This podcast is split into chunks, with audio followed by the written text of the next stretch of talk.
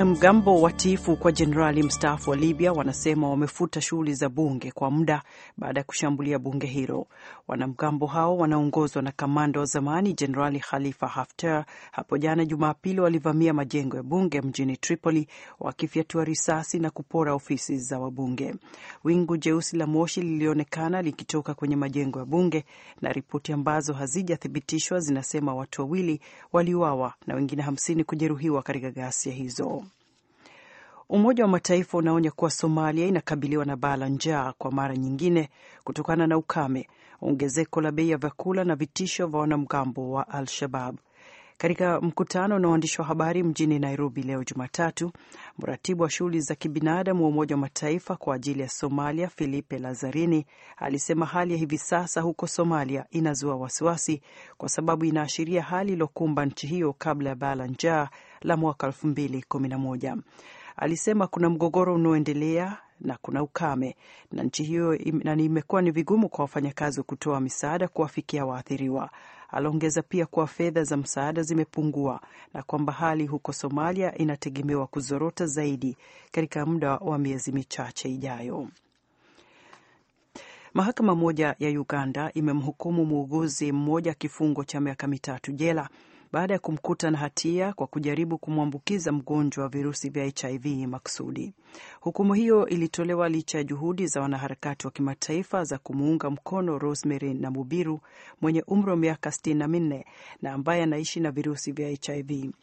Waganda wengi hata hivyo wanaiona kesi hiyo kama kesi ya kushtua inaonyesha hujuma na kutokuwa na uangalifu kwa mfanyakazi wa afya ambaye umma unapaswa kuwa na imani naye. Uingereza leo Jumatatu imemuita balozi wa Sudan nchini humo kupinga hukumu ya kifo dhidi ya mwanamke mwenye mimba ambaye amehukumiwa kwa kuacha dini ya Kiislamu na kuwa Mkristo.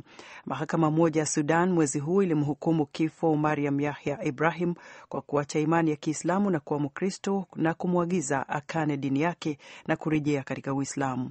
Mahakama hiyo pia ilimshtaki kwa kushiriki ngono na Mkristo. Waziri wa mambo ya nje wa Uingereza alisema hukumu hiyo ni ya kinyama na kumwomba balozi wa Sudan nchini humo Bukhari Afandi kuiomba serikali yake kutii sheria za kimataifa juu ya uhuru wa kuabudu na wa mtu kujiamulia mwenyewe imani anayotaka na kufanya jitihada zote kubadili uamuzi huo wa mahakama. Naendelea kusikiliza habari za dunia kutoka Sauti ya Amerika, Washington. Marekani itawashtaki baadhi ya wanajeshi wa China ambao inawatuhumu kwa kufanya ujasusi wa kiuchumi dhidi ya makampuni yake. Mkuu wa sheria wa Marekani Eric Holder ametoa taarifa kuelezea mashtaka dhidi ya Wachina hao. Hii ni mara ya kwanza kwa serikali ya Marekani kuwashtaki wafanyakazi wa nchi ya nje kwa uhalifu wa kutumia mtandao wa kompyuta dhidi ya makampuni ya Marekani. Wall Street Journal inaripoti kuwa watu wanaolengwa ni watano na kwamba walifanya kazi na kitengo cha jeshi la Shanghai. Gazeti hilo linasema watu hao walitumia mtandao kuiba taarifa za kiwanda cha nuklia ikiwemo gharama yake. Kesi hiyo itakuwa kati ya nchi mbili zenye nguvu za kiuchumi duniani. Na rais wa Rusia Vladimir Putin ameagiza majeshi yanayofanya mazoezi katika maeneo karibu na Ukraine kurejea kwenye vituo vyao nyumbani. Kremlin ilitoa taarifa hiyo leo, siku chache kabla ya uchaguzi muhimu wa urais huko Ukraine.